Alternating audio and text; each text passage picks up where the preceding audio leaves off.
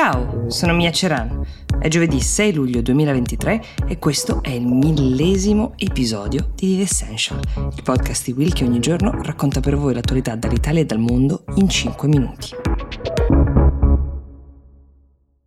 Allora, intanto grazie per averci ascoltato così tanto e così spesso. Ora, non so se proprio non vi siete persi un solo episodio di questi mille, ma se sono ancora qui a raccontarvi l'attualità ogni giorno è perché siete in tanti ad apprezzare questo lavoro, quindi grazie, grazie a voi che ci ascoltate, grazie al team di Will, grazie a Lorenzo Marsiglia per la preziosa regia audio. E ora, sappiamo tutti che la Svizzera è un paese storicamente culturalmente anche neutrale, però qualcosa potrebbe cambiare a breve perché il paese sta considerando di prendere parte ad un accordo di difesa europeo che si chiama European Sky Shield, è un eh, gruppo di difesa aerea nato in seguito all'invasione dell'Ucraina. Il governo svizzero sta considerando uh, appunto di unirsi, sia chiaro la Svizzera non è completamente estranea ad esempio alla Nato, contribuisce da vent'anni con dei battaglioni in Kosovo nelle forze K4, questo per dire che in alcune specifiche circostanze si è impegnata anche in passato per procura, potremmo dire così, in alcuni conflitti,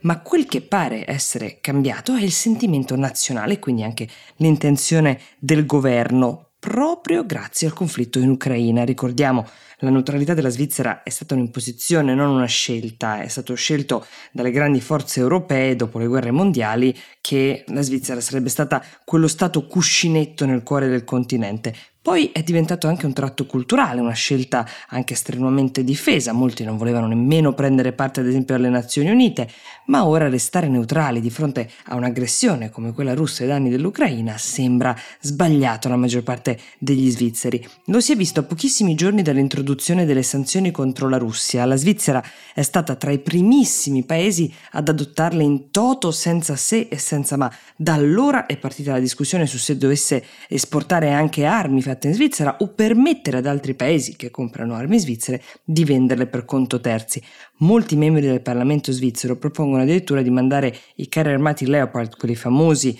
eh, che in questo caso la Svizzera ha comprato dalla Germania eh, per protezione, mai usati, in soccorso degli ucraini, visto che appunto in patria non sono utilizzati. Insomma, la discussione è aperta e qualora la guerra continuasse ancora a lungo è lecito pensare che i carri armati svizzeri, così come tutto il paese, potrebbero schierarsi in prima linea come mai prima d'ora.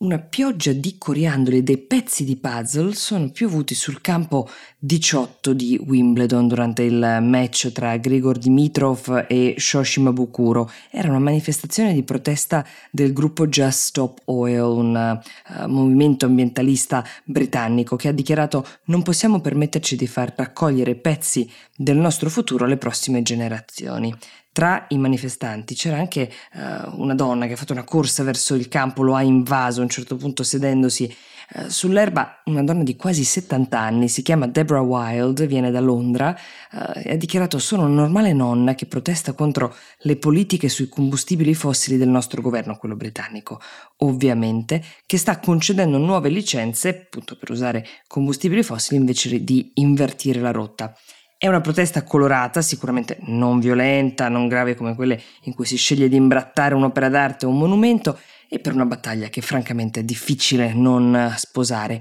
Questo appena trascorso è stato il giugno più caldo di sempre sul nostro pianeta, un grado intero più caldo dell'anno precedente e se per caso ci sembra poco quando sentiamo parlare dell'aumento di un grado della temperatura, basta ricordarsi l'esempio del cubetto di ghiaccio per cui un grado fa tutta la differenza tra rimanere allo stato solido e sciogliersi e diventare liquido. A proposito di Nato, martedì scorso i Paesi membri hanno prorogato il mandato di Jens Stoltenberg, lui è il segretario generale della Nato dal 2014, ora resterà in carica fino all'ottobre 2024. Ne avevamo parlato recentemente, il mandato di questo uh, eh, 64enne norvegese è stato prorogato già tre volte negli scorsi anni, di cui l'ultima poco tempo dopo lo scoppio del conflitto in Ucraina, quando lui era già impredicato per andare a dirigere la banca centrale in Norvegia. È una scelta di continuità, come si dice, ma è anche un riconoscimento del lavoro che ha svolto, perché la Nato di fatto è tornata ad avere un ruolo internazionale molto importante dopo anni che invece il suo ruolo sembrava essere un po' passato in secondo piano. Sicuramente questo è dovuto sia all'unione tra i Paesi membri allo scoppio della guerra in Ucraina, ma anche al lavoro di Stoltenberg.